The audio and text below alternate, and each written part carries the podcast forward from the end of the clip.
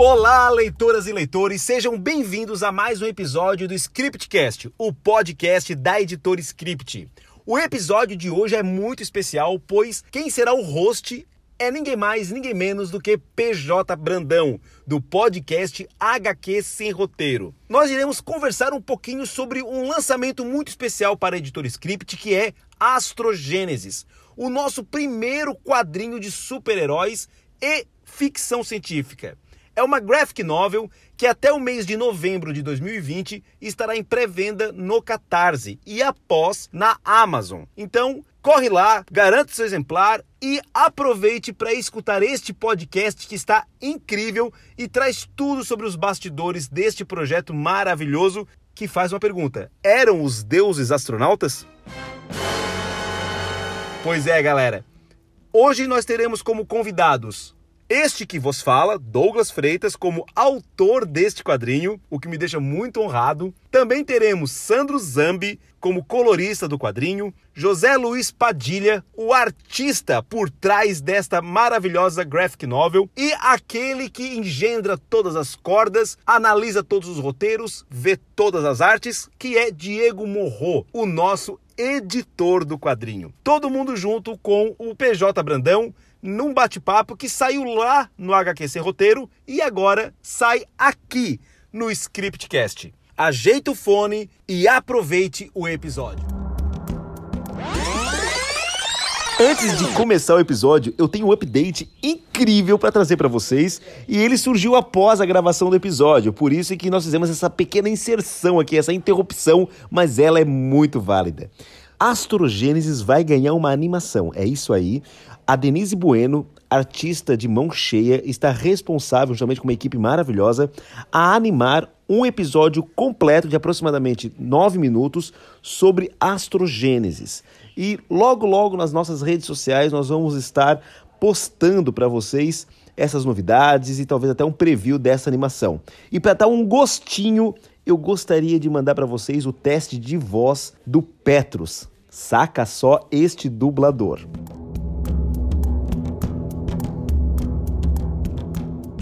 Qual é o destino de um ser? O que eu sou? Quem eu sou sem ela? Quem eu sou sem ela? Me tornarei assim, inerte, sem alcançar meu destino? Para onde ela foi? É um bom momento. Mas talvez seja o último que terei. Ninguém entende os sacrifícios, a responsabilidade. É de arrepiar, não? Pois é. Prepare-se, Astrogênesis vai crescer cada vez mais, vão ser novidades maravilhosas. Nós sempre estaremos atualizando lá na campanha do Catarse e nas redes sociais da Script. Agora sim, vamos para o episódio. Finalmente aqui estou com quatro convidados, quatro pessoas maravilhosas para papear comigo sobre um projeto muito interessante que está em vias de financiamento coletivo pelo site do Catarse, feito pela editora, que já, já é quase figurinha carimbada aqui do HQS Roteiro, que é pela editora Script. Script que tem dois editores. Os dois editores estão aqui comigo hoje. Vou pedir para que um deles se apresente agora pra gente, que é o Douglas. E aí, querido? Beleza? Como estamos? E aí, tudo bem? Um prazer estar aqui de volta, né? Imagina, HQS Roteiro é um podcast que eu há muito tempo já sou assinante, então sempre é uma honra vir aqui falar um pouquinho, porque a gente é meio tiete, né? Então é legal, é legal, é bem legal e bem emocionante voltar a falar contigo. Então, obrigado mesmo aí pelo convite. Vai ser um prazer conversar com vocês um pouquinho. Não, prazer é nosso. E aí, Douglas, aproveita e já apresenta para quem tá ouvindo a gente quem é você. É, meu nome é Douglas Freitas, é, eu sou advogado, professor de Direito de Família e há dois anos eu, o Diego e o Johnny nos unimos num relacionamento poliafetivo para criar uma editora. Fundamos a Script. Nossa primeira publicação foi em dezembro de 2018 com o Teatro do Pavor. Nós estamos agora gravando esse episódio em julho de 2020 e nós lançamos até agora 16 quadrinhos e livros. E até dezembro de 2020, ah, nós vamos lançar outros 17 produtos. Então, vamos fechar 2020, se tudo der certo, se o mundo não acabar. 32, é isso? Eu sou péssimo em matemática, sou de humana. 33? É, por aí. É. ok, então é isso. É muito lançamento. E quem ajuda também nesse monte de lançamento é o outro editor que também tá aqui no papo, parte dessa relação poliamorosa, que é o Diego. E aí, Diego, beleza? Boa noite, gente. Cara, eu acabei de ficar preocupado. É o, Droga, é o Douglas que faz as contas da editora. Como assim? Como assim? Ele que cuida do financeiro, cara. O que, que tá acontecendo? Como assim? Pera aí, não, preciso de um advogado. Não, ele é advogado, droga. Depois do programa vocês resolvem isso, gente. Aqui na frente das câmeras, não. Pô, que coisa isso, cara. Diego, Diego, fica tranquilo. Eu uso Excel. Ah, tá bom, ótimo, ótimo. Coisa ufa. ufa.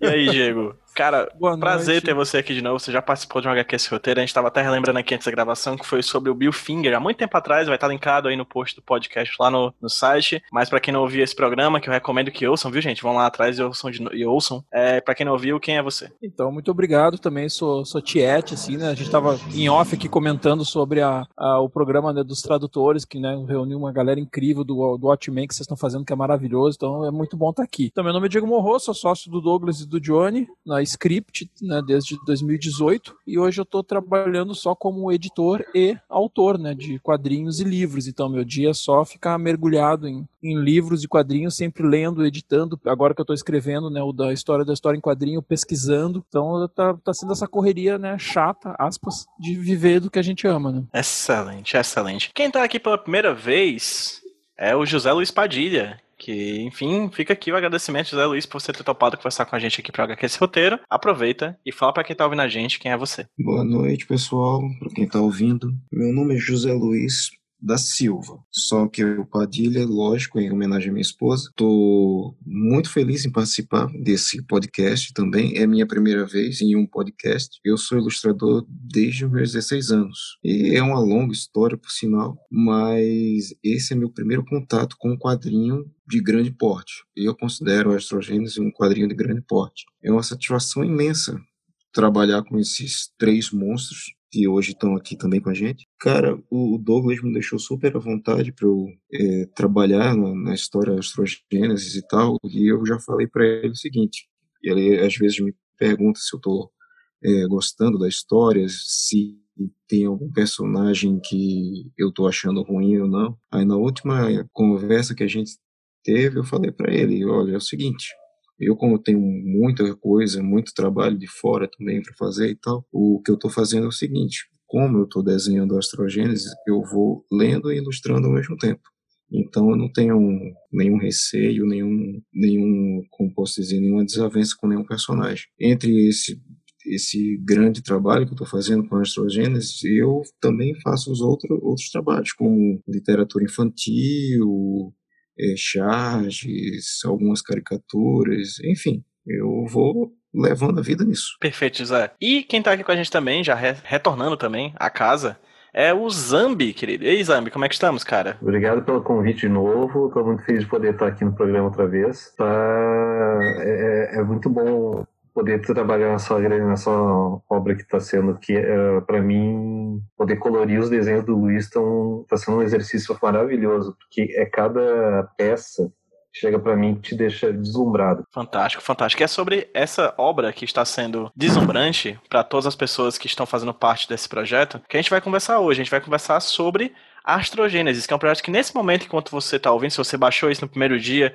e pelo menos nos próximos dias, né? Douglas, salvo engano, até quando vai a, a, a campanha, mais ou menos, cara? Nós estamos gravando ela, esse programa, né? No dia 15 de julho. Hoje faltam 110 dias, mais ou menos, para encerrar a campanha, né? Então nós temos aí pelo menos até o mês de novembro para a pessoa poder fazer o apoio, né? E nós hoje alcançamos 80% da meta. Então eu acredito que Massa.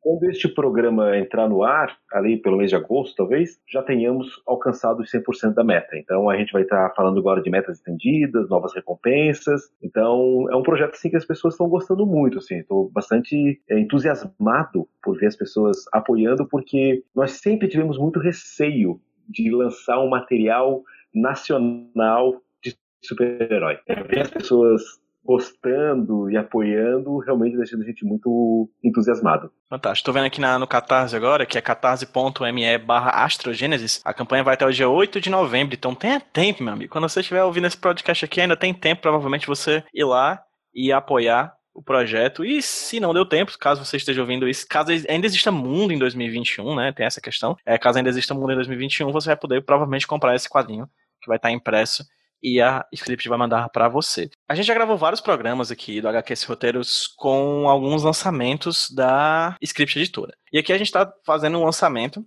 como o Douglas já apontou, de uma graphic novel voltada para falar sobre super-heróis. Mas não é super-herói de super-heróis de todo jeito, assim, não é aquele super-herói urbano que a gente está acostumado a ver como Batman, nem um super um super-humano é, nesse ambiente realista como um Superman ou um Lanterna Verde ou sei lá, é, nem aquele super-herói urbano que a gente falou do, do Batman, o Demolidor ou Homem-Aranha. É, um, é, uma dimensão astronômica, né? Seria uma coisa talvez mais voltada para uma dimensão tipo do que a gente vê no cinema da Marvel, dos Guardiões da Galáxia para cima, assim, uma coisa mais expandida. Douglas, Diego, vocês que são os editores da, da Script, né? Vocês que já fazem esses trabalhos temáticos, que eu acho muito interessante, essa pegada temática da Script, não somente desse trabalho, mas de outros antigos. De onde veio o interesse de abordar esse tema por meio dessa graphic novel? É, na verdade, eu e o Diego, ah, embora a gente figure como editora, juntamente com o Johnny, na Script, a gente tem alguns projetos pessoais. A gente tenta, de vez em quando, jogar esses nossos projetos pessoais é, na editora, claro que com a aprovação de todo mundo, né? Não tem aquela coisa, ó, oh, é meu, eu vou lançar esse projeto, tá acabado. Então, por exemplo, o Diego, nesse momento, ele tá concluindo um projeto que é incrível, que é a História dos Quadrinhos, dos Estados Unidos. Vai ficar um livro de quase 500 páginas, sabe? É um projeto maravilhoso, tanto que nós vamos relançar ele no Catarse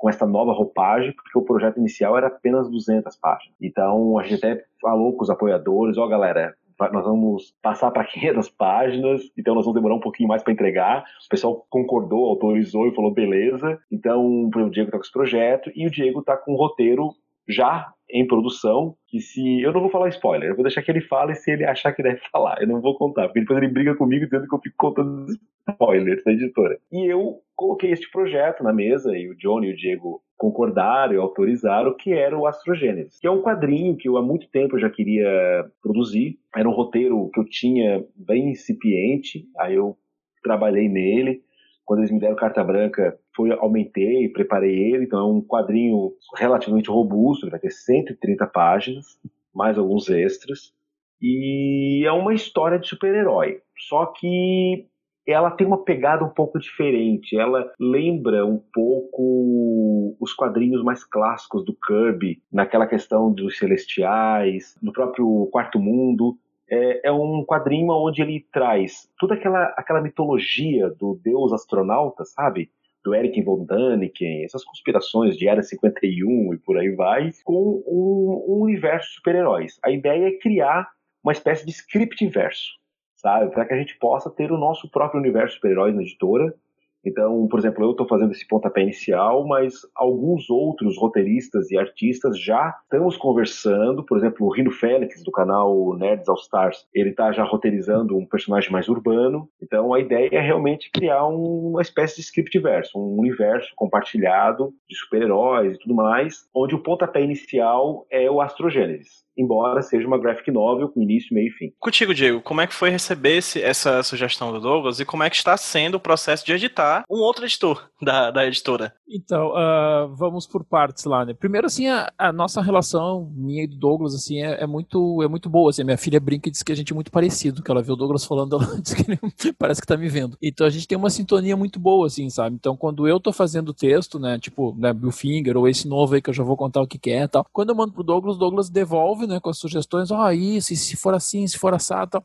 E com ele é a mesma coisa, né? Quando ele faz o roteiro e me passa, né, que ele já tinha feito, né, os outros dois lá, o Profundezas, né, e o Crowley, então ele me passa, eu, né, eu reviso, já mexo, ah, se esse diálogo ficar assim, ficar assado, devolvo. Ele já na hora, já, pô, que legal, ótimo isso. Então, assim, não, não existe uma, sabe, uma. Ninguém é cheio de dedos, ninguém é cheio de frescura. A gente tem uma sintonia muito boa, assim, sabe, de, de um entender onde é que o outro está mexendo e saber que essa mexida vai ser para deixar o trabalho mais legal, né? Então, isso é, flui super rápido, assim, sabe? E assim, quando ele veio, que a gente já tava falando de algumas ideias, né? Quando ele veio com a ideia, eu falei, ah, cara, porra, também adoro esse universo, né?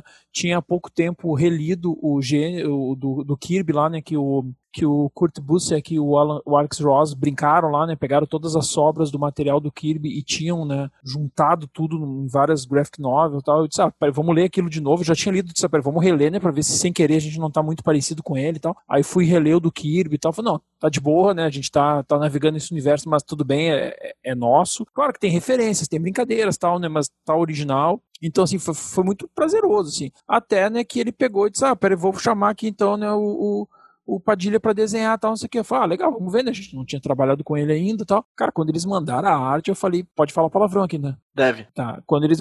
Cara, quando chegou a primeira arte, o Douglas mandou no grupo, eu falei, puta que pariu, cara. E já brinquei, já falei no nosso grupo ali, comentei com o Zami depois, falei, cara, a gente vai ser o último trabalho que a gente vai fazer com o Padilha, porque depois dessa o cara vai trabalhar na Marvel, na DC, na Image e tal, e a gente nunca mais vai conseguir pagar ele, porque, meu Deus do céu, cara, que trabalho lindo, assim, sabe? E aí o Zami entrou com as cores também, que também deixa ainda mais bonito e tal. Então, assim, cada página que tá, né, cada coisa que vai chegando pra gente, a gente tá, assim, só na alegria, né?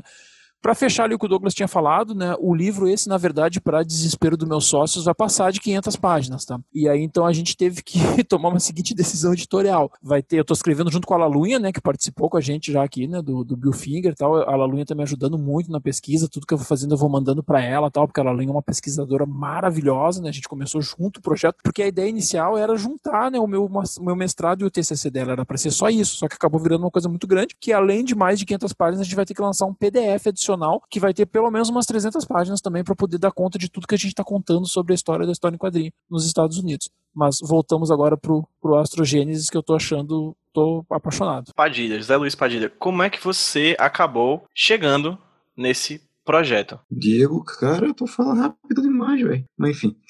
É...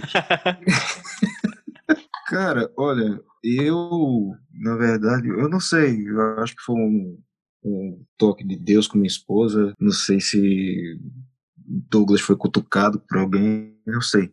Só sei que é o seguinte, é, eu participei do Fuzue, Fuzue Nerd, né? E assim, eu tava lá no meu cantinho tal, na minha mesinha, discreto, fazendo meus rabiscos e tal. Uma pessoa que me incentivou muito foi minha esposa, por sinal, o Fabiano Cabelo também, do Papo Cabelo me incentivaram bastante para eu poder participar do Fuzue. Está sendo para mim como se fosse uma dádiva, né? Esse desafio, porque eu sempre sonhei em trabalhar com quadrinho.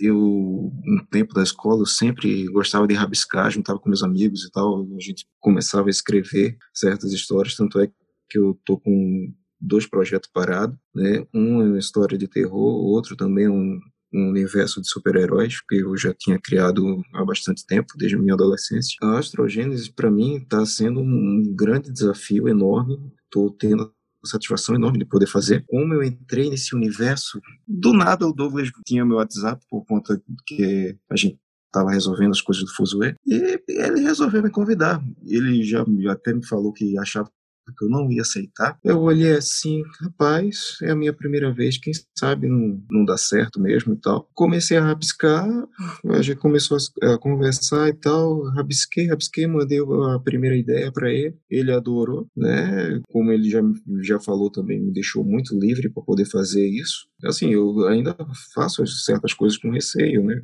Não sei. A gente tem uma dúvida, tanto é que às vezes quando eu estou fazendo os rascunhos, os esboços do layout das páginas e tal, eu faço uns três diferentes, aí mando para ele, aí fico esperando se ele aprova ou não alguma coisa, ele me deixa livre, vai, faz, faz. Tá sendo muito bom para mim, muito bom mesmo e tudo bem, o teu tempo meio tá corrido também, com certas coisas para fazer, mas quando eu dou o tempinho, cara, eu vou fazer astrogênese, vou fazer uns duas, três páginas. Aí eu vou fazendo, o Zambi também me dá umas dicas boas, toda semana passada me deu umas dicas muito boas, obrigadão Zambi por isso, ajuda bastante também.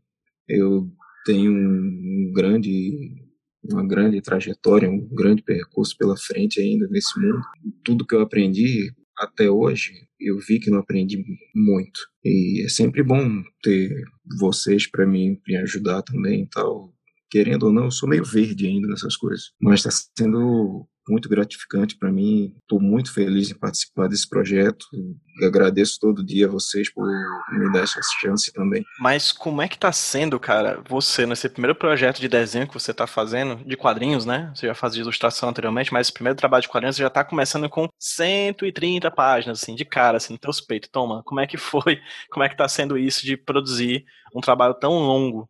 Né, sendo esse primeiro trabalho longo o seu primeiro de quadrinhos? Olha, para quem estava acostumado a desenhar, fazer livro de história infantil e tal, de 16 páginas, 32 páginas, resumindo, cada um, dependendo do, do número de páginas que seja, vai contando com capa, contra capa, dá uns 12 a 15 desenhos, vamos bem dizer. Rapaz, deu medo, deu medo, na verdade. Será que eu vou conseguir concluir? Vem sempre esse frio na barriga, sabe? Eu meto a cara, entendeu? Cara, é, é, é meu primeiro trabalho grande? É. Então, eu vou até o fim.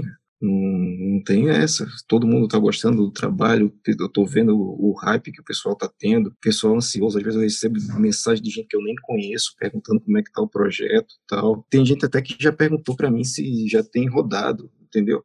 Se eu já tenho em mãos o projeto. Tá sendo muito top fazer. Eu não tenho realmente uma palavra específica para isso. Mas é uma emoção muito grande, entendeu? Zambi, como é que você entrou nessa história? O Douglas simplesmente chegou para mim assim com o projeto no colo e topa, topa fazer acordo? Ah, topa, vamos lá, vamos ver o que que dá, né? Aí eu comecei a receber as páginas e eu disse, cara, isso aqui vai ficar animal. Comecei a desenvolver as cores, na verdade eu eu só pedi para eles qual é que é o esquema de cores aí que o resto eu me viro. Então o pessoal disse, ah, que é assim, essa cor é aqui. Depois o resto eu fui eh, acrescentando conforme o bom senso, o bom senso vinha à mente. É, eu não tenho uma um processo muito, como é que muito disciplinado nessa parte. Eu vou pelo que o instinto gosta, assim. Então, para mim foi só colocando as cores e vendo o que estava ficando bom. O resto é história, né? Esse é o processo mesmo. Fantástico. É, muito do que vocês falaram me deixou várias pontas soltas para fazer perguntas um pouco mais aprofundadas, principalmente questões de referência. De onde o Luiz Padilha traz as referências, de onde o Zambi traz as referências das cores, a gente fala um pouco mais sobre isso daqui a pouco. Porque se for falar de referência, a gente tem que falar do ponto de partida de onde essa história veio, né? As referências de que essa, de onde essa história é, bebe de outras histórias anteriores, né? O Douglas já pontuou mais ou menos aqui que elas se inspiram mais ou menos ali no o Diego, o Diego também, que elas se inspiram mais ou menos naquele universo místico barra espacial, acho que é místico espacial, pode falar uma palavra junta mesmo assim, que o Jack Kirby faz nos seus quadrinhos, né? Que até hoje reverbera nos quadrinhos do que a gente lê, no, no, nos filmes que a gente assiste de super-heróis na, na, na, no, no cinema, etc. Douglas, especificamente sobre o que narra Astrogênesis. É, Astrogênesis, ela é uma história Uh, o leitor que ele não precisa necessariamente curtir super-heróis. Quem gosta de ficção científica vai curtir muito a HQ, porque a ideia geral da HQ é o seguinte: ela vai mostrar uma espécie de origem da vida humana na Terra. Ela vai trabalhar por que que nós humanos e outras culturas alienígenas temos um aspecto humanoide, por exemplo. Por que, que somos tão parecidos? É, por que, que ao longo da história humana várias civilizações teriam é, nos visitado e por que que nós adorávamos essas civilizações como Deus? Então essas perguntas que a gente muitas vezes vê no History Channel, é, vemos em, em alguns grupos do Facebook, pessoal que gosta de teoria da conspiração, de Área 51, Alienígenas do Passado. A ideia desse quadrinho é imaginar uma resposta. A expressão primeira é de uma leitura da minha infância, que é Eram os Deuses Astronautas, do Eric von Däniken, que eu tenho quase certeza que a, a mesma base do Eric von Däniken, que é, que é uma base que era muito comum nos anos 50, 60, certamente também foi a mesma leitura que o Kirby fez na época. Porque a gente nota muito claramente a, a, a ideia de um alienígena do passado, de um deus alienígena, nas histórias do Kirby. Essa é a, é a ideia principal, né? Só que o quadrinho, obviamente, ele, tem, ele vai ter uma série de liberdades e rumos que a ideia é pegar também no contrapé o leitor de super-herói. Porque muitos dos personagens do quadrinho, ele é inspirado claramente em personagens do universo dos super-heróis. Tipo, nós temos lá uma personagem que claramente é inspirado no Galactus. Outro que é no Surfista Prateado, outro que é numa espécie de Darkseid e Thanos. Temos também outros personagens mais super-heróicos, que eu não posso também dizer muito quais são, porque senão vai rolar um certo spoiler. Mas a ideia é inspiração nesses personagens, fazer referências, como o Black Hammer fez, como o Planetary fez, histórias com referências de outras histórias. Como nós sabemos que muitos dos leitores são leitores de super-heróis, eu não posso no roteiro dar certas respostas. Então, por exemplo, quando a pessoa começar a ler, ele vai dizer: olha, isso aqui está inspirado no Galactus e este aqui está inspirado no Surfista Prateado. Então, o leitor de super-herói ele vai supor que a resolução de certos conflitos vai ser X ou Y por conta da bagagem que ele tem. Então, no roteiro eu tomei muito desse cuidado para pegar esse leitor no contrapé, para que eu não, para que ele não descubra a história. O leitor ele vai ser surpreendido sim, ele vai achar que vai para um caminho, mas vai para outro. E obviamente nós tomamos uma série de cuidados, porque como nós estamos fazendo uma releitura de histórias de super-heróis, fazendo referências a histórias de super-heróis, alguns erros a gente não pode cometer, né? Como sexualização de personagens, queira, ou não a gente precisa de, um,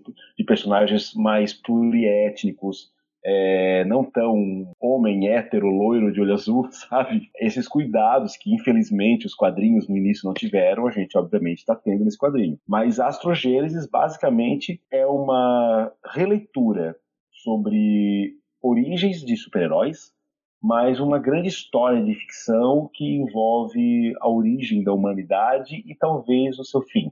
Essa é a pegada. Interessante como a gente percebe que esse tipo de modificação do pensamento relacionado a deuses e astronautas, ela vem muito no, na, na, nas costas do século XX, né? Principalmente na, na popularização da ficção científica, né? É, a gente percebe, por exemplo, que se antigamente a gente viam pessoas que deliravam com anjos, a partir do século XX a gente tem pessoas que deliram com alienígenas, né? O medo alienígena da invasão né, que foi muito explorado nos filmes é, de ficção científica, de terror, que de certa forma eram representações da, do pensamento comunista, dessa coisa alienígena aos Estados Unidos. Enfim, é a partir do século XX que a gente tem esse espaço. Né? Eu lembro muito que aqui em Fortaleza a gente tinha um bate-papo que a gente fazia antes do HQS Roteiro existir, existia um grupo que eu fazia parte que realizava eventos sobre discussão de quadrinhos aqui em Fortaleza. E aí a gente conversava bastante com. Uh, com tinha um psicólogo que já participou do HQ Solteiro, que era o Heráclito Aragão Pinheiro. E eu lembro muito de um bate-papo que a gente teve quando a gente falou sobre mitologia e quadrinhos, sobre o Thor.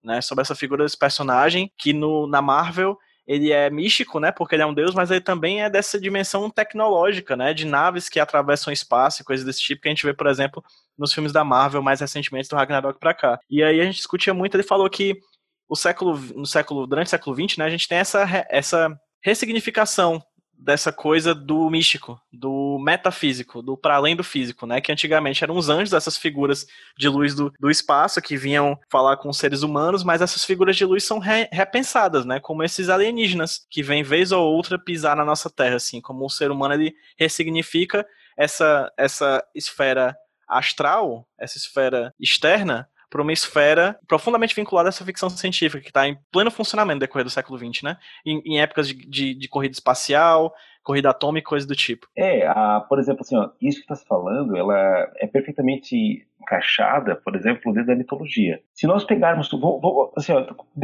para muitas pessoas que estão escutando talvez o podcast, não, não, não, não tenha passado no seu radar essa questão do alienígena do passado, ou Deus alienígena. Então, assim, só para eu se tu me permitir, deixa eu só explicar um pouquinho, assim, só para dar uma contextualizada. Na Bíblia, vamos, vamos usar a Bíblia como uma referência escrita interessante. Na Bíblia, nós temos anjos que descem dos céus e conversam com homens. Nós temos homens que são levados ao céu para ficar perto de Deus. Em Jó, existe uma conferência, isso está em Jó, na Bíblia de qualquer pessoa, pode pegar a sua Bíblia, pegar lá nos primeiros capítulos de Jó, antes do pacto entre Deus e o diabo sobre a vida de Jó. Lá em Jó diz que houve um concílio no céu e vieram pessoas de vários lugares. E uma delas era o Satanás, que representava a terra. Então a primeira pergunta é: quem são as outras pessoas? Quais são esses outros lugares? Entendeu? Então a própria Bíblia é, ela traz a ideia de que existe um, todo um panteão cósmico. O próprio Deus, a noção do Deus hebraico, ele é um Deus alienígena, porque em momento nenhum ele veio da Terra. Ele é de fora. Ele é extradimensional ou extraplanetário. Só que as culturas mais antigas elas tinham a ideia do divino. Enquanto, principalmente por conta da corrida espacial e, e pela noção de que agora existe algo além da Terra, né? Existe Lua, existe outros planetas, nós podemos inclusive chegar lá. Aquilo que antigamente, como tu bem falou, que era tratado como divino, começou a se tornar como alienígena, como algo que é extraterreno. Então, vamos brincar um pouquinho como é que é o raciocínio dessa história do deus alienígena, dos deuses alienígenas do passado. Imaginem duas coisas, vou dar dois exemplos bem interessantes. O primeiro exemplo é, imagine que um alienígena, lá há, há 6 mil anos atrás, ele chegasse no meio da Suméria, ok? Chegasse lá com um jato nas costas ou com uma nave, seja como for. Qual seria a representação que as pessoas dariam para essa pessoa? Como é que elas iriam narrar? Primeiro que ele voa. As coisas que voam são pássaros. Então, o que que nós, então como é que nós falamos que uma pessoa voa? Essa pessoa tem asas. Surge o anjo, que é uma pessoa que voa, uma pessoa com uma asa. Eles não vão dizer, ah, é uma pessoa com jato de propulsão nas costas. Não. Ele vai dizer que uma pessoa com asas nas costas, que é a referência que ele tem de coisas que voam na sua época. Hoje, depois dos anos, hoje com avião, com uma série de outras coisas, nós já vamos dar uma outra narrativa. O anjo que se aparecesse hoje, nós vamos dizer que é um alienígena, nós vamos dizer que é uma pessoa com um jatinho nas costas, uma pessoa que voa, uma pessoa que levita. Nós temos uma série de outras expressões para explicar isso. Então, por isso que muda, como tu bem falou, a, as aparições de anjos deixam de existir e começa a surgir a aparição de alienígenas. E aí o, os teóricos da conspiração, e aí o quadrinho ele tenta entrar nesta, nesta linha, né? Se isto realmente existe, na verdade não são anjos, são alienígenas, são é, é tecnologia em volta disso, né? E não necessariamente algo místico. É, esse é o primeiro exemplo. O segundo exemplo que a gente trabalha também no, no quadrinho, assim, e parte dessa tese, que o pessoal fala sobre os alienígenas do passado, são uma série de questões que, que nós temos alguns pontos na história, como, por exemplo, na Segunda Guerra Mundial. Teve um caso bem interessante na Segunda Guerra Mundial. Tem uma ilha é, perto do Japão, que agora não me recordo o nome da ilha, onde os Estados Unidos usou como base para pouso, é, abastecimento e depois iam para a Guerra do Pacífico, né? E essa ilha ela não teve contato nenhum com ninguém. Era uma ilha com uma população nativa muito fechada, muito hermética, que nunca teve contato com ninguém. E de repente começaram a ter aviões americanos pousando que davam comida para eles, davam lá enlatados, davam comida, davam até tratamento médico. E quando acabou a guerra, porque foi um lapso muito pequeno, foi entre 43 a 45, mais ou menos, quando acabou a guerra, eles pararam de ir, eles não foram mais para a ilha. Então, aqueles soldados sumiram. E por quase duas gerações, nunca mais ninguém foi naquela ilha. Nos anos 70, 80, no finalzinho dos anos 70, alguns antropólogos foram nessa ilha para verificar qual foi o impacto que os americanos tiveram naquelas visitas, né? E o que, que eles encontraram lá? Eles encontraram vários aviões feitos de árvores e bambus e, e, e mato, e eles adoravam esses aviões e oravam para esses aviões porque os, os pais e avós deles contavam que teve uma vez que esses deuses vinham até eles, esses seres vinham até eles e davam comida, davam medicamento, ensinavam uma série de coisas, e um dia eles pararam de visitar. Então, a galera que trabalha com essa ideia do alienígena do passado, com o deus astronauta, ele fala que este é um exemplo moderno do que teoricamente aconteceu há 5, 6 mil anos atrás, quando civilizações como egípcios, sumérios, astecas, maias tiveram contatos com pessoas que ensinaram matemática, ensinaram astronomia, ensinaram uma série de coisas, e um dia pararam de, de vir. O quadrinho Astrogênesis brinca com essas premissas. Ela, ele trabalha por que, que eles pararam de vir, por que, que eles vieram, quem eram essas pessoas? Dentro de uma trama cósmica, né? Dentro de uma trama que envolve um, todo um complô, toda um, um, uma série de situações e, obviamente, a gente entrelaça com aquilo que a gente gosta, que são super-heróis, e aí faz todo um sistema de referências e por aí vai. Então, assim, esta é a premissa inicial de Astrogênesis. Perfeito. Diego, você disse que quando vocês estavam começando a pesquisar e montar todo o projeto do Astrogênesis, vocês foram atrás de outras fontes. E uma das fontes mais claras que vocês viram foram, foi o trabalho do Jack Kirby, né? Inclusive resgatado por outros artistas é, dos quadrinhos mais contemporâneos, assim. É, como é que foi para ti como editor? Como é que está sendo para você como editor? Como uma pessoa é, que se importa com essa coisa da referência, que vocês foram atrás de, de, ver, de ver outros trabalhos desse tipo? É, como é que está sendo para você recriar esse universo, assim? Porque o Kirby, por sua vez, é uma pessoa que estava antenada com isso tudo, né? Ele tinha uma forte. É, uma, uma, ele era judeu, né? Ele tinha um, um. Você vou pensar na história do quadrinho, por exemplo, no quadrinho de super-herói. O que é Superman, né? O super-homem, o Kal-El viajando pelo espaço numa nave, uma, além de uma versão sci-fi de Moisés, né? No rio do mundo, chegando numa família nobre, né? No, na Terra é, isso é repensado o tempo inteiro, né? O Kirby estava muito vinculado a isso, né? Ele trazia muitas dessas referências, misturando essa religiosidade, esse misticismo com, esse, com essa ficção científica space opera, né? É, de, de, de, obras anteriores mesmo aos quadrinhos super-herói, como Flash, ou, sei lá, Bucky Rogers no espaço, assim. Então, é uma salada gigantesca, né? São muitos sabores misturados numa comida só. E como é que é para você, editor, dessa obra trabalhar com essas várias referências, talvez a principal dela sendo Jack Kirby. Então, né, é, aí que vem essa coisa da sintonia, né, que eu e o Douglas temos, né, eu também, na minha, na minha infância, adolescência, devorei, né, o, os livros dos deuses astronautas, devorei Kirby, né, essa parte mais, né, dele mais, mais sci-fi, né, que o Kirby sempre gostou muito disso, né, já tinha lá no Desafiadores do, do Desconhecido e tal, e eu sou da geração, né, anos 90, Arquivo X, que começa a entrar todas as conspirações e tal, então foi muito gostoso nesse sentido, assim, né, de poder pegar esse material, assim, se aprofundar no material e ao mesmo tempo, por coincidência, né, agora eu tô nessa parte minha, né, desse livro também passando justamente por esse momento, né, que o Kirby está criando essa, essa parte e tal.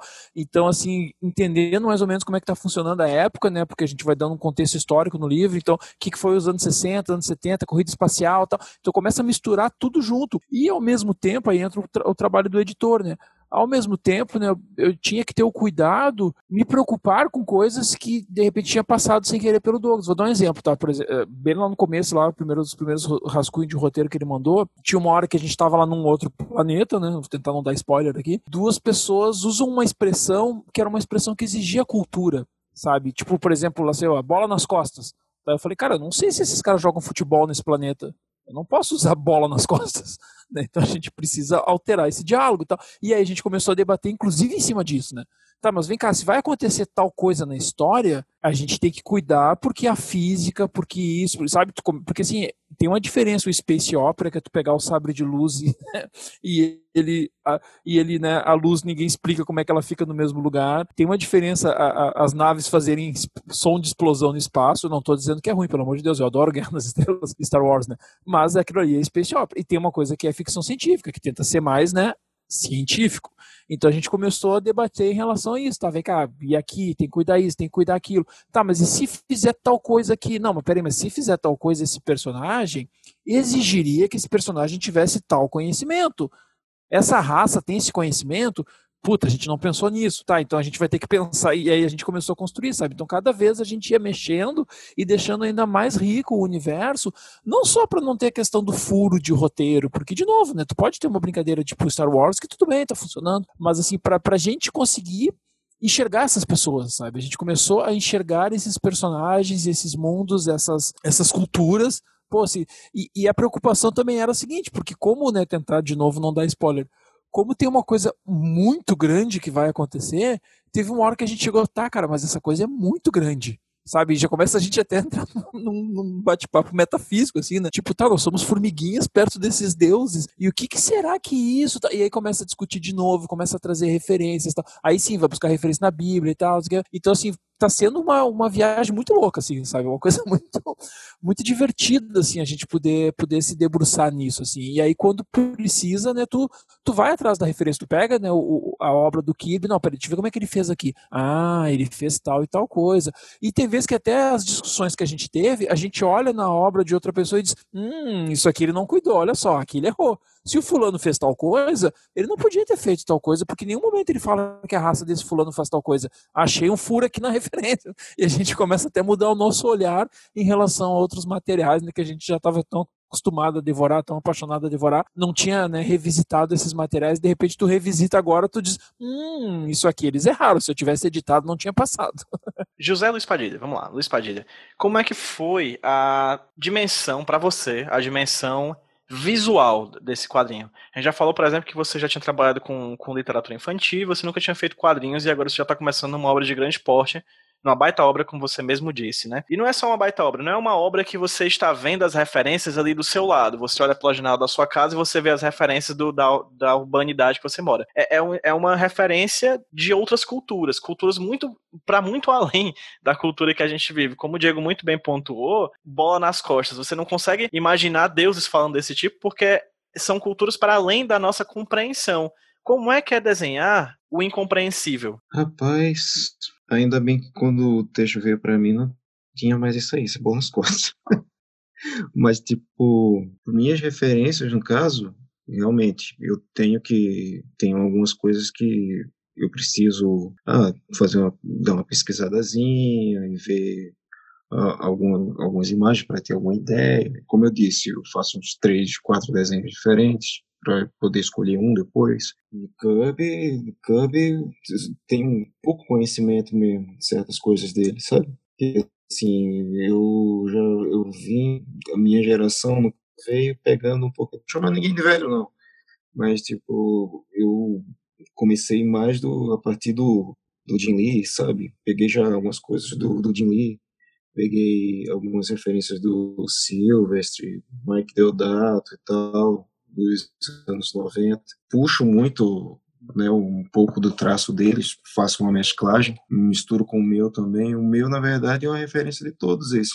No caso, peguei da minha infância. Para eu puxar esse universo, tem que fazer toda uma pesquisa, né? Por mais que o roteiro veio para mim já é, bonitinho e tal, com algumas fotos, para poder ter alguma referência de, de certas coisas que vão aparecer durante a HQ, eu tive que incluir mais, mais algumas coisas. Exemplo, tem, como o Douglas falou lá, a miniatura do avião e tal. Rapaz, eu tive que fazer algumas coisas no cenário, incluir alguma, algumas como se fosse escrituras, sabe, umas mesclagens bem, bem, bem louca mesmo, para tipo quando o leitor estiver vendo, ele não só vai ler e nem olhar a imagem tipo como se fosse uma imagem qualquer, ele vai meio que analisar tudo. Com certeza, você estiver lendo, você vai parar de ler e vai começar a ver o desenho, sabe? Procurar, tipo, algum spoiler, que eu coloquei alguns spoilers, alguns easter eggs e tal. Tem umas coisas que eu, que eu coloquei que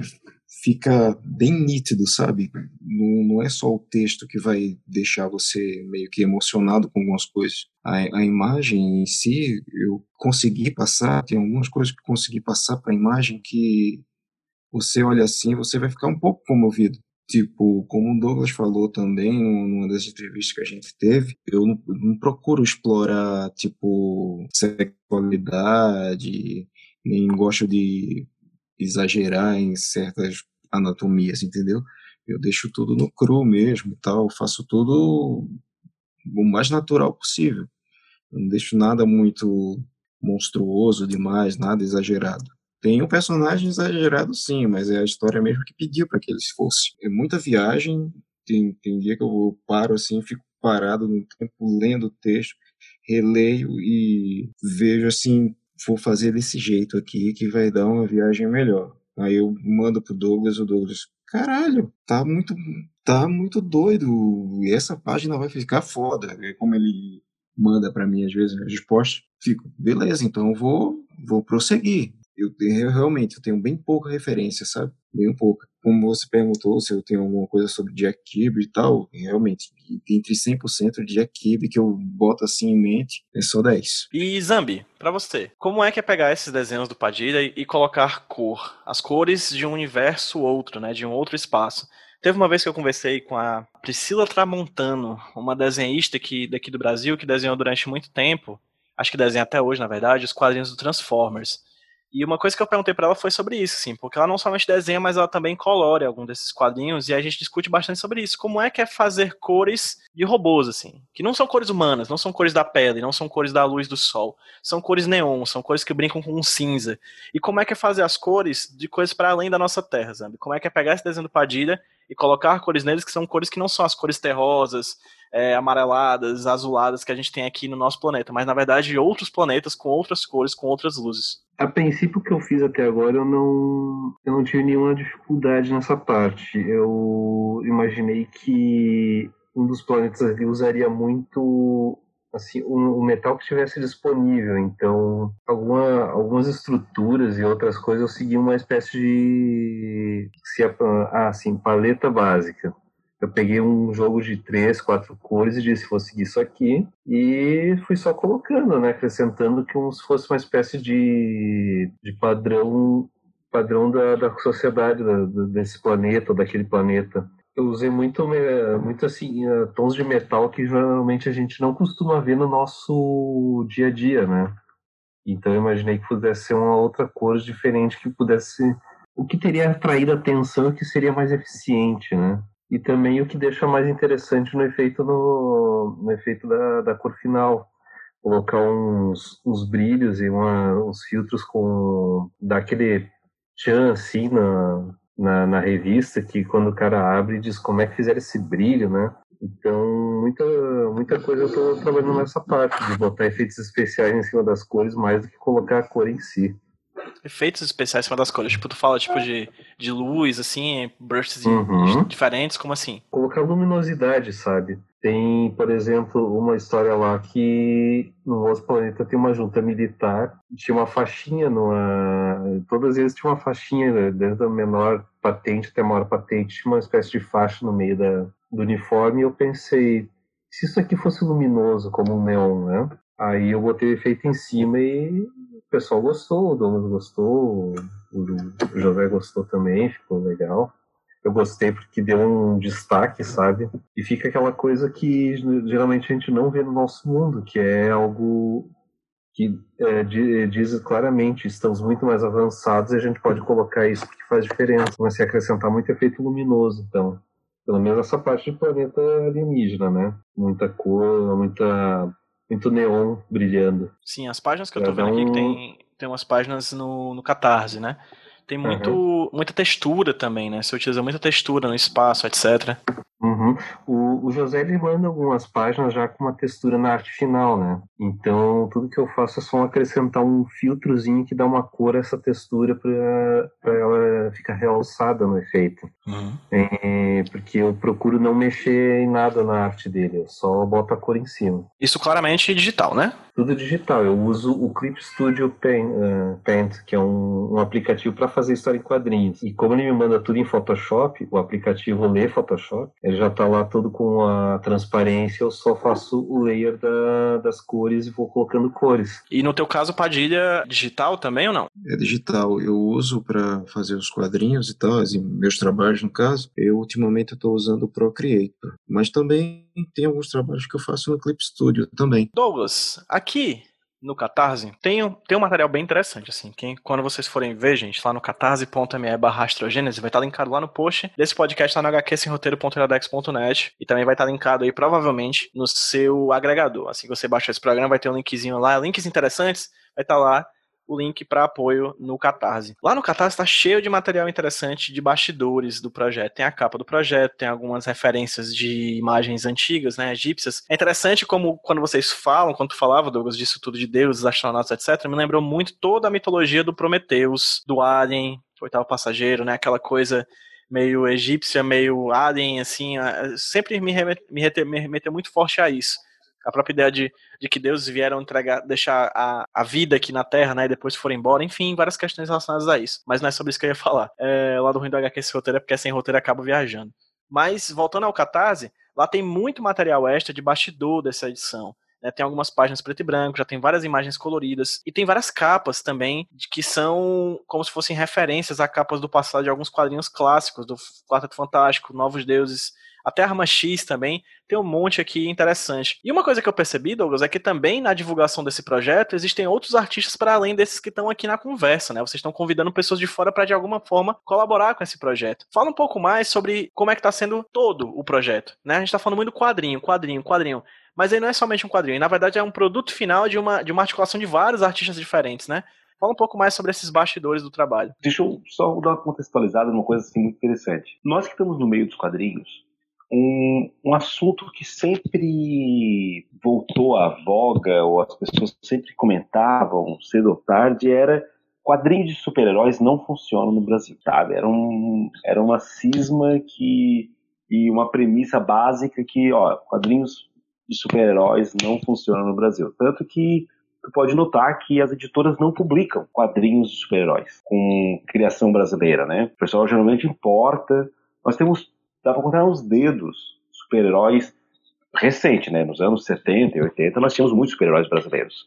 Mas recentemente nós não temos. Basicamente, os super-heróis brasileiros mais recentes, eles são bastante fascistas, mas não é o momento para a gente fazer essa discussão, tudo bem? Vou me conter. Nós não vemos, porque existe uma pecha de que criar um super-herói nacional ele tem que ser nacionalista ou ele tem que ter alguma, alguma característica ou para fazer uma disruptura do quadrinho americano ou ele é muito americanizado e fica muito estranho quando acontece em São Paulo, por exemplo. Quando nós pensamos em criar o Astrogênesis, a gente tentou entender este mercado e falar, olha, os criadores são brasileiros, grande parte dos personagens eles não são centralizados nos Estados Unidos. Então, quando as histórias, porque a história ela tem um momento, ela tem dois, dois, dois momentos, né? Ela tem uma narrativa totalmente fora da Terra e uma narrativa na Terra. Então, a narrativa que é na Terra, ela não está centralizada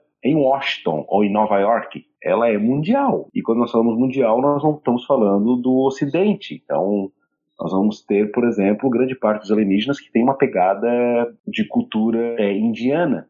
Ela vai ter egípcia, vai ter suméria, vai ter hebraica. Nós vamos ter personagens que vêm da Rússia. Tipo, vai ter um momento do quadrinho muito importante que se passa em Tunguska, que é um evento muito louco. Se alguém pesquisar aí, gente, na Wikipédia, Wikipedia, Tunguska, vocês vão ficar embasbacados. Aconteceu uma coisa muito louca em Tunguska no início do século XX, tá? É, é, e nós vamos usar isso no quadrinho. Nós vamos ter Segunda Guerra Mundial, nós vamos ter Guerra Fria, é, vamos, tanto que a história, a cronologia da história se passa nos anos 90, que é uma, um período que está iniciando a internet. Então, que quando surge a internet, provavelmente dito, a narrativa fica mais delicada, porque a internet ela tirou as, ela tirou as dúvidas, né? Hoje em dia tu tens uma dúvida e tu procura no Google. Nos anos 90, quem viveu nos anos 90 vai lembrar que tu não tinha isso, tu ia no máximo pesquisar na Barça. Né? E quem não sabe o que é Barça, procura no Google que tu vai descobrir o que é Barça. A história vai se passar nos anos 90. E nós vamos ter personagens, e os nossos personagens são multiétnicos, porque o mundo é multiétnico. Nós vamos ter, por exemplo, a mãe, que é uma espécie de Galactus, né, por assim dizer, ela é uma mulher negra. Se nós pararmos para pensar em antropologia, um, um, dos consensos que tem é que a vida na Terra começou na África. Nós não começamos a vida na Terra loiros de olho azul. Isso mostra é, claramente que a, a, o renascentismo que a gente tem daquele Jesus Cristo cacheado, loiro, de olhos azuis, estilo Mel Gibson, não é o mesmo Jesus da Bíblia, né?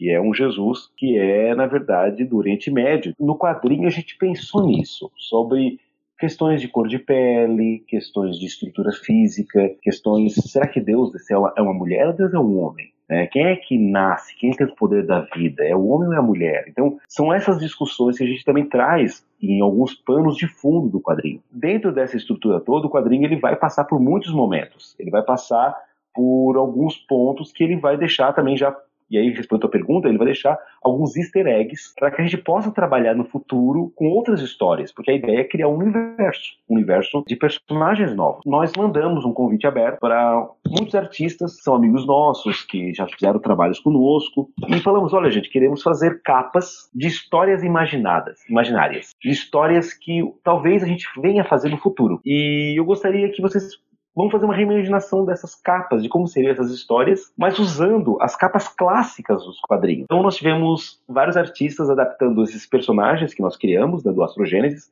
como Petrus, como a mãe, como Ganímedes, como Kali, e aí vocês entrando no projeto vocês vão saber quem é quem, e começaram a fazer capas, assim, então fizeram por exemplo, a Kali em cima de uma capa da Capitã Marvel, fizeram Petrus em cima de uma capa clássica do Hulk, a mãe numa capa clássica do, do Galactus. Então, tem várias capas, tem vários artistas reimaginando essas histórias, a ponto de o José fez uma sequência de capas é, com uma releitura fofa de cada um dos personagens que tivemos que transformar numa caneca. Porque ela ficou linda. Então, tanto que nós estamos sorteando agora, no final deste mês, essa caneca para os apoiadores e também para quem segue a Script no Instagram, com todos estes personagens numa caneca só. A Kali, o Petrus, a mãe e o Ganímedes num traço super fofo, no estilo do Scott Young da Marvel. Essa é a ideia editorial do quadrinho, assim, a gente fazer algo que envolva bastante pessoas, é, brinque com aquilo que a gente gosta. Então, além da história, tem tudo isso sim. Perfeito. E Diego, como é que é para você articular isso tudo? Ainda mais tomando por base que isso é fruto de um financiamento coletivo, né? É um trabalho que está sendo publicado na internet para que as pessoas possam contribuir e a Script tem uma coisa que eu acho muito interessante que meio que se diferencia dos outros trabalhos de quadrinhos, enfim, que a gente vê na Catarse, assim. Ela tem prazos de apoio muito longos, assim, que eu fico besta, assim, caramba, é muito tempo, a galera tem muito tempo para apoiar. Isso é uma coisa que a gente não vê tanto. Né? Além de ser também uma campanha flexível, né? Como é que é articular? Esses vários fatores diferentes, esses vários apoiadores, esses vários colaboradores do projeto, né? Pessoas, eu vi que tem, eu vi uma, por exemplo, uma capa que foi feita pela Marina Salles, né? Que é lá do Rio Grande do Norte também. É, acho interessantíssimo como é que vocês estão pegando pessoas de vários locais diferentes para montar essa ideia, esse projeto de, de quadrinho super-herói. E a Marina não, não, é, não é a primeira opção que eu penso quando eu penso em quadrinho super-herói, assim, ainda assim ela é de um quadrinho extremamente independente, ela vai e faz esse, essa capa que é, foi bem, bem surpreendente para mim que acompanha o trabalho dela, achei maravilhoso e tal. É, como é que tá sendo, Diego? Organizar isso tudo, organizar essas várias pessoas em torno desse projeto e também como é que tá sendo organizar isso nesse ambiente digital que é o Catarse, de maneira bem adequada, assim, nesse tempo longo que vocês sempre propõem os projetos de vocês da Script. Então, na verdade, o Catarse, pra gente, ele funciona como uma pré-venda. Né, a gente nunca depende dele para poder viabilizar o projeto. A gente sempre deixa claro, né? A gente até faz aquela categoria flex, né?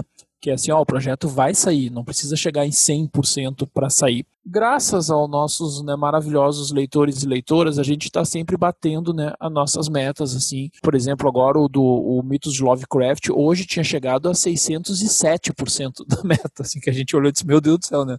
Viva Cthulhu. E assim, então a gente sempre consegue né, passar de 100%, tá? Então, né, mesmo que a gente não precisasse, não seria um problema o Catarse ele funciona como uma comunidade e uma chance do nosso, né, do nosso leitor, da nossa leitora, dele conseguir brindes especiais que ele não vai ter num, numa Amazon, né, em, em, outros lugares, assim, né, num evento, tal, não tem como a gente ficar levando, sabe, eh, originais para eventos, tá? Ainda mais agora que não tem evento, né? Mas quando tinha evento, sabe? Então ali no Catarse a gente consegue dar vários mimbos para nosso, pro, nossos leitores e para nossas leitoras. Então ele, ele funciona nesse sentido.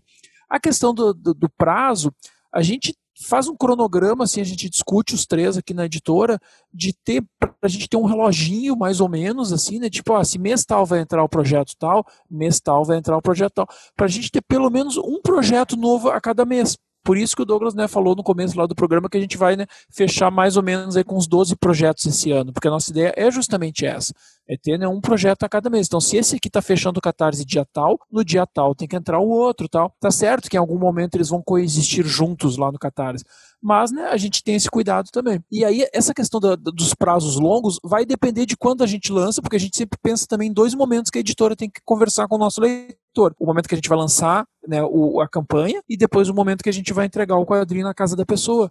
E a gente está conseguindo agora, finalmente, né, que a gente está aprendendo, está com mais de um ano de vida, a gente está conseguindo começar a cruzar. Por exemplo, agora quando a gente entregou, começou a entregar na casa das pessoas, e desculpe todo mundo aí por causa da pandemia, correio está demorando, mas a gente está entregando.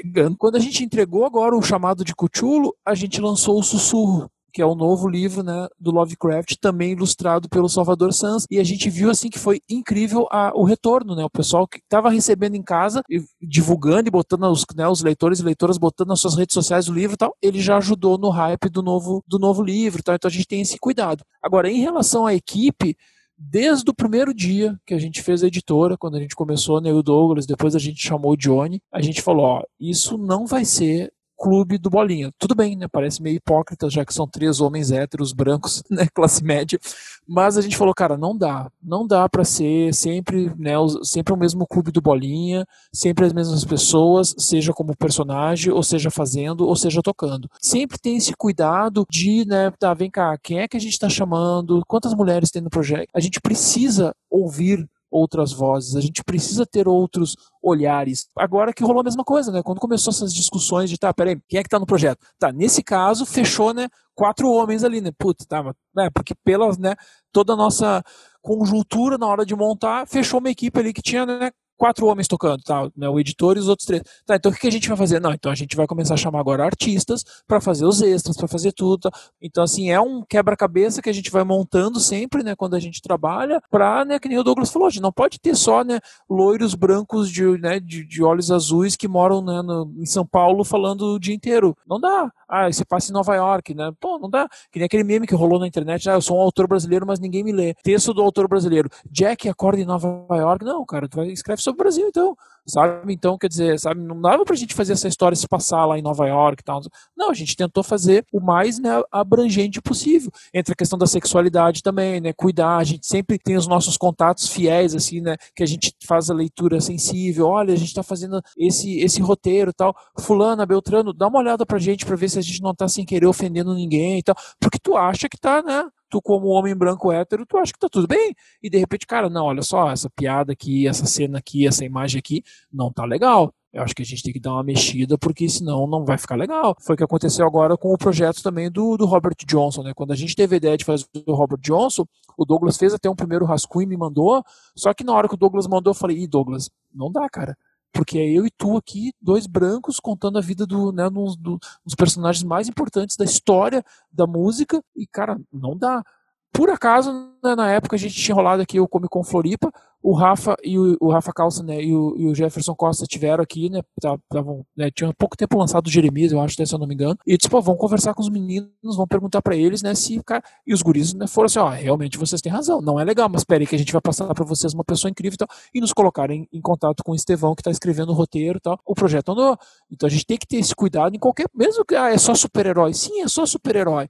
Mas olha quanta, erra... quanta coisa errada foi feita no mundo dos super-heróis porque ninguém teve esse cuidado né, durante as décadas. Padilha, vamos lá. Trazendo uma dimensão visual do quadrinho novamente, certo? O Douglas pontuou que tem alguns personagens. Esses personagens têm muitas referências, né? Cada um se refere a uma cultura diferente. Inclusive, é um quadrinho que se inspira muito em personagens. Acho que esses personagens são, são talvez o ponto forte dessa trama, pelo que eu vi por cima, né? Pelo que eu vi que o Catarse tá aí, são personagens muito, muito poderosos, de visualidade muito poderosa e que tem papéis muito importantes dentro dessa história. Né? Inclusive, no próprio Catarse, você tem um pequena bio de cada personagem criado para essa narrativa. Como é que foi pensar esses personagens visualmente, assim? Foi por meio da, de decisões do Douglas que você começou a desenhá-los? As referências desses personagens visualmente, assim, como é que é trazer esses personagens para o ambiente do quadrinho? Esses personagens que eram somente palavras se tornando imagem por meio do teu desenho. A criação, cara, é um processo para quem tem gente de fora assim que critica muito, às vezes o desenhista e tal, que eu vejo que quando a gente está criando um personagem é uma coisa meio que a gente rabisca tanto, faz assim, aí eu mandava pro Douglas, o Douglas, ah, não, eu quero, tenta mudar um pouquinho isso aqui e tal, aumenta mais alguma coisa, tenta realçar mais um pouco a roupa e tal. E o Douglas sabe muito bem como eu faço, né? Pronto, uma das personagens que a gente criou, das últimas agora, recente, a Kali mesmo, nossa, eu fiz uns cinco modelos diferentes, né? Eu fiz uns cinco modelos diferentes para você ter noção. Ela, o primeiro, a primeira, primeiro exemplo, o primeiro modelo que eu fiz dela, ela tava, vou ser bem sincero, ela tava brutal ela estava muito brutal e tal. Para quem olhasse, ela olhava assim para o desenho e dizia: Nossa, isso aí vai ser muito trash. Mas, enfim, o Douglas me ajudou, no caso, a deixar ela um pouco mais light, sabe? Uhum. Até o uniforme dela, para quem olha assim, dá um pouco mais de calma e ao mesmo tempo sempre um pouco mais de peso naquela personagem. Porque... No caso, só uma dúvida rápida. A você disse que fez cinco modelos. A decisão no final das contas ficava por conta de você e do Douglas, só de você, do Diego, como editor? Como é que era a decisão final de como o personagem ia ficar? Olha, assim, de primeira leva fica é, entre mim e o Douglas, entendeu? A decisão fica entre a gente os dois. Aí depois, quando a gente define aquele personagem, aí passa pro Diego, o Diego dá uma olhadinha, ele dá, dá uma analisada, ele dá o tipo a, a, opinião dele também, o Douglas passa para mim, entende? Aí, ah, pode aumentar ou tirar aquilo ali, aí eu vou, tiro, aí vamos pensar na, nas cores, a gente pensa, aí vai um, um tipo umas cinco, seis demandas diferentes, a gente passa pro Zambi, o Zambi dá a ideia dele também, a gente ajusta e vai assim, entendeu? O processo de criação da gente e tal. Douglas tipo, nessa última personagem, né, o Douglas brincou muito em relação a isso. Brincou muito, tanto é que depois disso a gente fez uma tirinha, como ele estava tentando me explicar, né, que a forma que ele queria, que ele estava imaginando que fosse a personagem. Ele fez até uma tirinha que ele colocou um saco plástico na cabeça, mas enfim, é uma loucura. Toda a criação da, da gente nesse quadrinho tá, tá sendo bem, sabe, tá sendo bem, bem direta. A gente, ah, eu vou fazer o personagem, vai ser esse, pronto. Não, não é assim. A gente, todos nós entramos no consenso e tal. A gente vê mais ou menos o que tem que fazer. Ah, tá agradável, tá bem. Ah, a roupa vai ser vermelha. Não, não, acho que vermelho não fica muito bom. É, vamos puxar um pouco aqui, vamos puxar, vamos realçar mais. A gente de, tenta deixando o mais, como posso dizer, um pouco mais light possível para que a pessoa, o leitor, olhe assim, cara, tem um pouco daquilo, mas não é aquilo. Não é imitação. A gente está deixando uma coisa original, entendeu? A gente está conseguindo passar uma coisa original. Enfim, é um, é um processo maravilhoso que a gente está fazendo. Eu nunca participei de um processo, de todos os anos que eu trabalho com desenho, nunca participei de um processo tão bem elaborado quanto eu estou participando desse, desse projeto.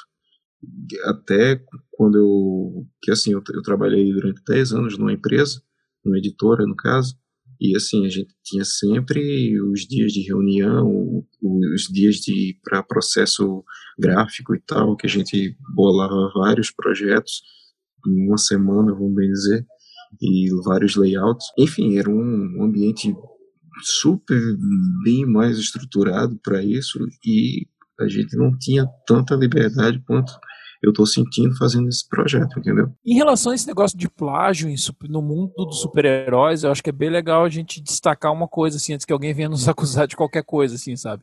É, que foi muito legal isso que, que o Padilha falou. Agora que eu estou né, mergulhado nessa história, da história em quadrinho, cara, não existe um personagem original todo mundo, assim, ó, esse, né, na era de ouro, lá, quando nascem os super-heróis, eles vão, alguns vão só se baseando, que nem o Bill Finger, né, que jogou todo mundo em cima para fazer o Batman e tal, mas tem gente que vai na cara dura, inclusive o nosso amigo aí, o Jack Kirby, por exemplo, ele e o Joe Simon, o Joe Simon vai para casa criar o Capitão América a partir de um personagem chamado The Shield, que era da, da, editora que vai virar depois a Art Comics. Ele diz assim: Eu vou fazer a versão dele pra gente vender. Tá? O Jack, ah, tá, ok ele, eles fazem tão igual o personagem que o primeiro o primeiro escudo do Capitão América, que era aquele escudo triangular, de tão parecido que ele é com o uniforme do The Shield, que ele tinha um triângulo no peito, sabe? Então tu começa a ver, por exemplo, a primeira versão do Homem-Aranha que eles vão fazer é em cima da versão do The Fly, que era um personagem que eles já tinham criado por coincidência para arte também.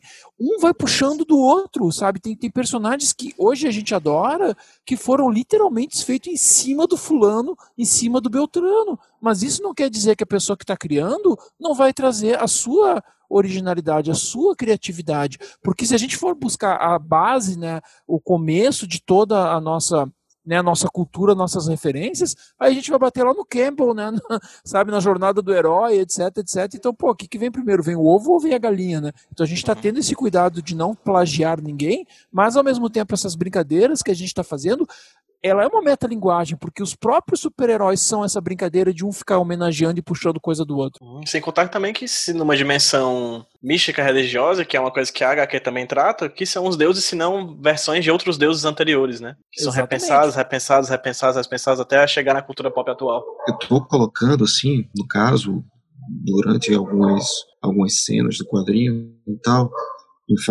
vocês falaram em questão de religião em si, tem isso, eu tento colocar também, às vezes tipo, tem o texto, mas é, muitas vezes eu coloco, no caso, não só as etnias, por mais que, exemplo, tem um alienígena, o alienígena é daquela cor, entendeu? Ele é daquele estilo. Só que eu ainda procuro deixar, exemplo, ah, tem, uma, tem um alienígena gordinho, tem um alienígena bem mais magro. Enfim, eu estou fazendo, faço uma mesclagem. Não é tudo, todo mundo o mesmo porte. Ah, porque é um alienígena de tal espécie, uma espécie bruta, então ele vai ser grande, forte, musculoso e tal, aquele, daquele porte. Não. E assim, envolvendo religião, é, como eu falei, tem, tem no quadrinho também as, as, imagens que pede, mas eu sempre coloco algum pequeno easter egg de alguma coisa, e assim, e a questão do plágio também, como o Diego falou também agora há pouco, você vai ver que tem várias coisas, tem várias referências também. Resumindo, não é uma cópia. A gente está fazendo um trabalho e que envolve estudo como eu falei uma outra vez com o Douglas, a gente está inovando a visão de um quadrinho brasileiro. Douglas, já se encaminhando para o final da conversa, já que a gente acho que a gente abordou bastante de forma bem interessante tudo que o quadrinho tem para oferecer e vai oferecer pra gente. Sempre vão ficar a para, sempre vão ficar coisas meio de fora, né? A gente nunca vai conseguir abordar, abarcar tudo que um quadrinho como esse, ou pelo menos um quadrinho tão grandioso como esse, né? Que procura falar de tantas coisas diferentes como esse, é, pode abordar. Mas, ocasionalmente, quem for, quem adquirir, né, por meio dessa pré-venda, como o Diego muito bem falou, que vocês fazem pré-venda por meio do Catarse, né?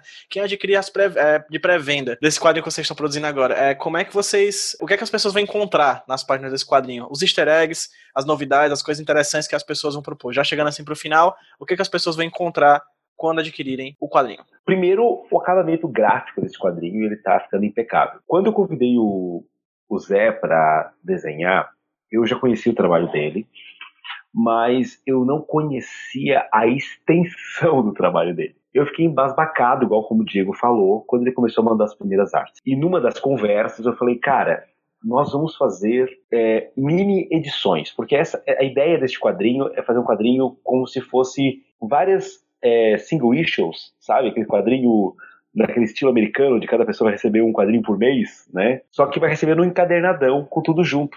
Então, vamos fazer uma capa para cada história, porque o quadrinho ele vai ter em torno de 14 histórias, né? É claro que elas são contínuas, mas elas são como fosse. Então teria 14 capas. E eu queria muito fazer naquela pegada Alex Ross, é, na pegada do, Massa, do Felipe Massafera. Tu conhece alguém que pode fazer isso? E aí o Zé falou assim, cara, eu faço isso. E ele mandou as artes dele. E assim, ó, é, no projeto tem. Então, tu consegue ver no projeto a arte que o Zé fez pro miolo do quadrinho e para sobre as capas que vão ter no quadrinho. E são dois artistas desenhando, sabe? Assim, um é no estilo Ecas Ross e o outro é no estilo Jim Lee.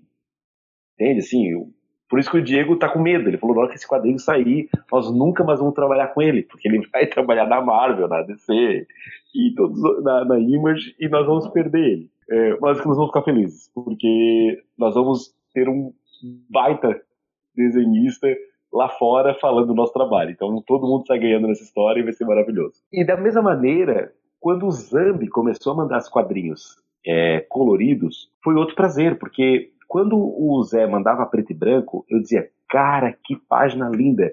Esse quadrinho acho que não precisa ser colorido. Podia ser preto e branco, ia ficar muito massa. Cara, o Zambi fez cada efeito, cada cor, cada. E, e, o Zambi é um baita desenhista. Então, eu sei que o Zambi manda muito bem em cores. Mas na minha cabeça, o Zambi era um puta desenhista que trabalhava bem em cores. Eu nunca consegui relacionar o Zambi como um colorista. Cara, e assim, ó, é, quando ele mandou as primeiras páginas coloridas, virou outro trabalho. Então, assim, tá, tá no projeto. Vocês conseguem ver tanto páginas preto e branco quanto páginas com as cores do Zambi. Então, assim, por isso que este quadrinho não dá para dizer que é um quadrinho do Douglas, do Zé. Não, é um do quadrinho do Douglas, do Zé e do Zambi. Porque seria impossível pensar esse quadrinho como ele tá ficando sem o trabalho do Zambi como cor, do, do Zé como desenhos, eu como roteiro, mas, cara, o que o Diego tá fazendo no backstories, tudo, sabe? É, é impressionante. Assim, ó, o Diego ele corrige todos os meus textos, ele altera, ele inclui frases, ele. A gente tem que praticamente botar o nome do Diego na capa também, porque assim. A, o trabalho de edição do Diego é um trabalho muito, muito perfeccionista. O Diego ele é, ele é muito chato nisso sabe? Chato no sentido bom, entende? É um quadrinho que eu tô com muito orgulho, assim, de poder estar tá assinando e tocando ele para frente, e as pessoas estão gostando dessa ideia.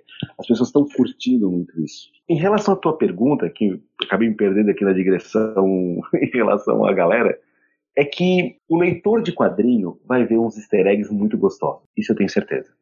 Por exemplo, a luta clássica entre o Superman e o Apocalipse, nós vamos ter cenas que elas vão ser praticamente retratadas no quadrinho numa certa luta que vai ter. A cena do Galactus chegando na Terra, no quadrinho clássico do Quarteto Fantástico, da primeira aparição do Galactus, vai ter também nesse quadrinho, mas é numa outra pegada. Quem acha que vai ser a primeira aparição, cuidado, é outra pegada, não, vai ter uma desconstrução. Uh, vamos ter uma certa adaptação de algumas cenas clássicas do Arma X do Wolverine? Vai ter também. Então ele vai ter muitas e muitas e muitas easter eggs que não comprometem o roteiro, pelo contrário, ele até valoriza, e que o leitor de quadrinho viciado, que gosta disso, vai amar. E eu, eu digo, sem nenhum receio, que foram dois quadrinhos que fizeram eu buscar esses easter eggs. Planetary, do Aaron Ellis, que infelizmente era um ator que eu, autor que eu amava e até descobri as, desculpa a expressão, as merdas que ele andou fazendo e entrei em crise por causa disso e hoje acho ele um filho de puta, mas tudo bem. Mas o Planetary tem essa pegada e uma, um outro quadrinho mais recente, que também tem uma pegada muito próxima do que a gente quis retratar, que é o Black Hammer, do Jeff Lemire, onde ambos quadrinhos eles trabalham essa ideia de quadrinho referencial. É um quadrinho que homenageia tudo que a gente conhece como história de quadrinhos. Mas o que é importante, sem copiar, sem prejudicar a história. A história ainda é o principal. A história ela é própria. As referências são apenas uma cereja no bolo, apenas um carinho pro leitor. Gente, é isso. Acho que a gente abordou bacana, bem, muito bem aqui o projeto do Astrogênesis, no, que está agora no Catarse. Rep, é, repetindo, o link do Catarse vai estar no post desse podcast lá no hqsroteiro.iradex.net e também nesse agregador de podcast que você acabou de baixar esse programa. Então eu queria agradecer enormemente a todo mundo que participou desse bate-papo, começando pelo Zambi. Zambi, meu querido, muito obrigado pela sua participação. Foi muito legal conversar com você novamente. Espero ter você novamente aqui em breve conversando sobre outros projetos pessoais e também projetos vinculados ao script, que creio que virão outros em breve. E aproveita, Zambi, faz aí o seu jabá, fala onde as pessoas conseguem encontrar o seu trabalho pela internet. Bom, eu quero, eu quero agradecer profundamente, Pedro, pela oportunidade de falar aqui sobre esse projeto incrível que a gente está fazendo. Também dizer que é muito bom poder fazer parte dessa equipe que faz cada projeto maravilhoso. E o pessoal me encontra na uh, Zambiartes, na zambiartes.com, que é meu site de, site de portfólio. Pode me encontrar no Twitter como Zambitiras, encontro no Instagram também como Zambiartes, também no ArtStation também como Zambiartes. Podem me encontrar no material lá para dar uma conferida. E nas minhas redes sociais também estou sempre atualizando com alguma coisa que, eu estou aprontando por aí. Show de bola. E o nosso novato hoje no bate-papo aqui da HQS Roteiro, Zé Luiz Padilha, meu querido, muito obrigado pela sua participação. Foi muito legal conversar com você. Muito legal conversar com esse esse novo quadrinista, né, que está começando agora também nos quadrinhos, por mais que seja um ilustrador antigo, agora está começando nessa nova linguagem. É um prazer ter você por aqui. E aproveita, fala para quem está ouvindo a gente onde as pessoas conseguem encontrar mais do teu trabalho nas redes sociais. Bom, primeiramente, obrigado, tá? Obrigado por vocês estarem me dando essa chance. Obrigado, Douglas. Muito obrigado, Zambi, por estar tá gostando do meu trabalho, por estar tá adorando pintar o meu trabalho. Assim, nossa, sou. Tô, tô, é, está começando a subir, mentira. É, então, onde vocês podem encontrar meu trabalho? No Instagram, eu estou no Instagram como j.l.padilha, Lá vocês vão encontrar grande parte do meu trabalho. Também no ArtStation. No ArtStation eu estou como José underline Luiz underline ilustrador. Lá também muitos outros trabalhos vocês vão encontrar meus, que também por acaso tem muito trabalho que eu não posto no Instagram. Estão lá como trabalhos que eu já fiz ilustração para jogos e tal, etc. E lógico, entrando em contato comigo pelo Instagram, aí consegue meu e-mail, consegue meu WhatsApp. Qualquer coisa, estou à disposição. E, ultimamente, recentemente no caso, eu postei uma imagem lá que é dizendo algumas coisas que eu trabalho, é só entrar em contato. Muito obrigado, Astrogênese, por estar me dando essa chance. E vamos que vamos, tem muita coisa boa vindo por aí. Perfeito, Padilha. E espero em breve ter você por aqui novamente no HQ Esse Roteiro. Diego, cara, vai lá, faça suas seus jabás agora, fala das redes sociais da Script, fale sobre os projetos que virão. Enfim, agora é a hora de você fazer o famoso jabá. Então, gente, muito obrigado. Honra demais estar trabalhando com esses com esses monstros aí, o Zambi e o, e o, e o Padilha são incríveis, né? O Zambi já tinha feito com a gente o Finger e tal, e agora como o Douglas falou, né, o Douglas, o, o Zambi, né, trazendo toda essa essa qualidade dele como colorista também, nossa, tá, tá sensacional. Assim, esses dois vão, vão embora e a gente vai dizer muito orgulho assim, ó, nossos amigos estão estão indo embora para fora, né, do para conquistar o universo. Vou dar o um spoiler então que o Douglas prometeu lá no começo lá, que é o seguinte, né, o meu próximo, assim que eu conseguir terminar o livro com a Lalunha, que se você quiser, né, a gente vem aqui depois contar sobre o livro da história, da história em quadrinho contigo. Tá convidado já. E tá, então já chamar a Lalunha pra gente fazer um programa especial. Cara, o que a gente descobriu de fofoca. Não no sentido fofoca caras, mas no sentido assim de barracos, de histórias erradas que todo mundo contava, que não é nada verdade, não era assim, não era assado. Olha, tá, tá ficando, tem um monte de informação ali que não tem lugar nenhum, assim. Tá mas se tiver legal. fofoca estilo caras, a gente também quer. É, não, mas eu cuidei pra tirar do livro, assim. A gente, né, a gente só deixou Fala quando aqui, era então. necessário. Fala aqui então, só aqui. Só, a gente só deixou quando. Conteúdo exclusivo. Para, para, para, para. A gente só deixou quando era assim, tinha, tinha a ver com a história, né? Não, não entramos nos puros menores, assim, mas assim, ó, tem muita coisa legal que a gente descobriu, né? Que eram lendas, lendas urbanas sobre, ah, porque o fulano, que há décadas, no meu mestrado, meu Deus, se eu, se eu pegar meu mestrado, tem várias partes que eu vou ter que arrancar porque tá tudo errado. PJ, tem que fazer um programa com eles, cara. É sério. Não, as mais, eu quero as mais baixas, assim, as coisas mais chulas.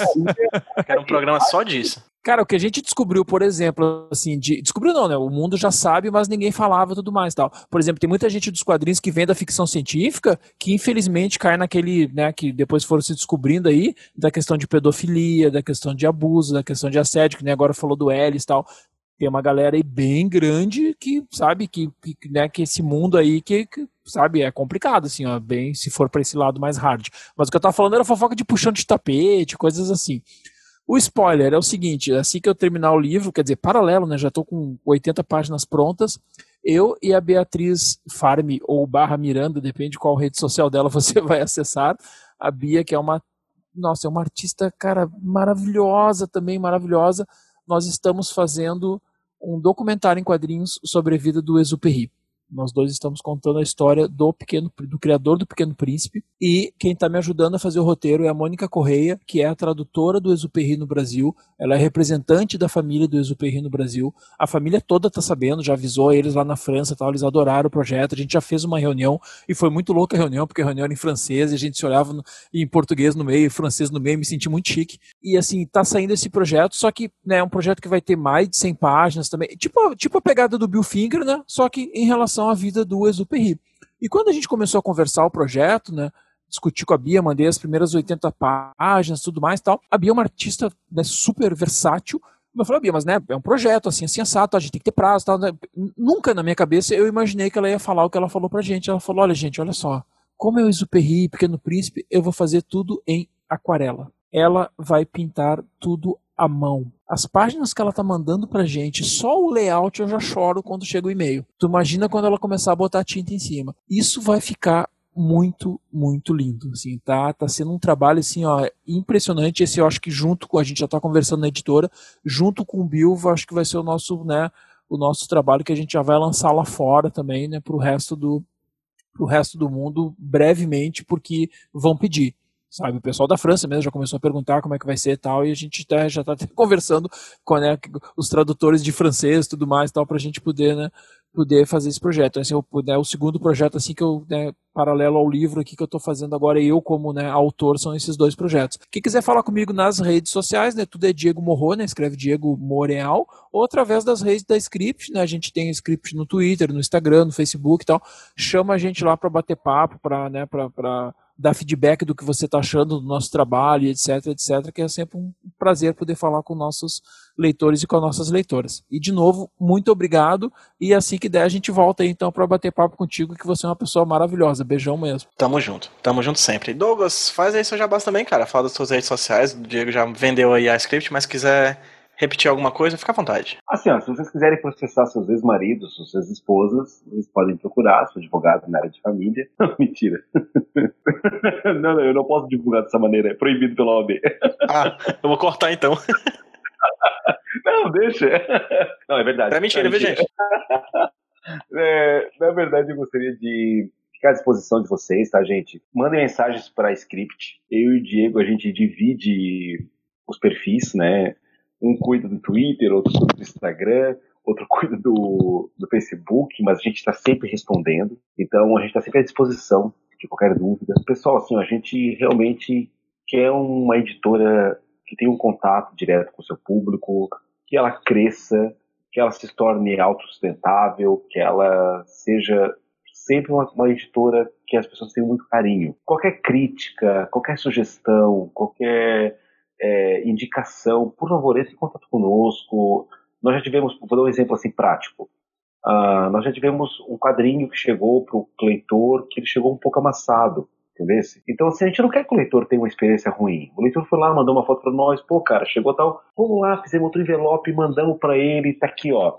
Então, assim, é, nós não queremos simplesmente fazer um quadrinho, mandar para o leitor e dizer, ah, a culpa é do correio, dane-se. Não, a gente quer que a experiência seja legal para todo mundo do início ao fim, entende? Mas somos uma editora nova, nós somos uma editora de apenas um ano e meio, basicamente. Se a gente erra, a gente quer corrigir.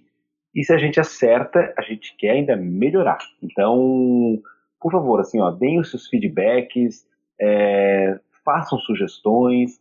A gente está super aberto para todo mundo. Então, Cara, obrigado. Assim, olha, poxa, que programa maravilhoso. Tu não tens noção como tu ajuda a gente como editora, desde o início, para editora a gente, nos deu esse espaço, sabe? O, o teu podcast é um podcast que ele é muito respeitado no meio dos quadrinhos. As pessoas gostam dele, gostam de ti, gostam da, da forma como vocês abordam e nós podendo estar participando dele nos legitima. Muito obrigado, muito obrigado mesmo. Fiquei emocionado assim, de, de agradecer pela essa oportunidade que nos dá. Eu que agradeço sempre que vocês querem fazer parte da HQ Roteiro, vocês falam comigo, eu digo, bora, só vamos, porque enfim, tudo que a, a Script produz é muito interessante, gera debates interessantes. Enfim, só de uma editora que tem um ano e meio e daqui pro final do ano vai ter dois anos mais ou menos. Vocês lançando 30 quadrinhos nesse período de tempo é uma coisa impressionante de verdade. Então, o trabalho da Script Sempre tem espaço aqui na HQ Roteiro, pode ter certeza disso. Douglas pode ter certeza, Diego. Vocês também, Zambi, você também, José Luiz Padilha, saibam que aqui o HQ Roteiro também é de vocês, beleza? Gente, para vocês que estão ouvindo a gente, todos os links que foram citados aqui das redes sociais dos meninos vão estar tá lá no hqsroteiro.iradex.net ou aí no seu agregador de podcast, na parte de links interessantes, vai estar tá lá as redes sociais que foram citadas aqui, vai ter também um link para você apoiar o projeto Astrogênesis lá no Catarse. Quando você estiver ouvindo isso aqui, provavelmente vão ter mais alguns dias, caso você tenha ouvido aqui alguns dias depois do lançamento, porque o projeto vai até, mais ou menos, salvo engano, deixa eu ver aqui só para tirar a dúvida. O projeto vai até o dia 8 de novembro de 2020 para ser apoiado no Catarse. Se você quiser, quiser já adquirir de pré-venda esse quadrinho, vai lá, catarse.me barra astrogênesis ou vai nos links interessantes, clica no link que tá ligando diretamente pro Catarse e apoia, beleza? Obrigado, Douglas, obrigado, Diego, obrigado, Zambi, obrigado, Padilha, obrigado a vocês que ouviram a gente e vamos dar um tchauzinho para quem tá ouvindo a gente no 3, 2, 1. Valeu, pessoal! Tchau! Boa noite, obrigado! Tchau. Boa noite! Beijos! Se Boa cuidem! Noite.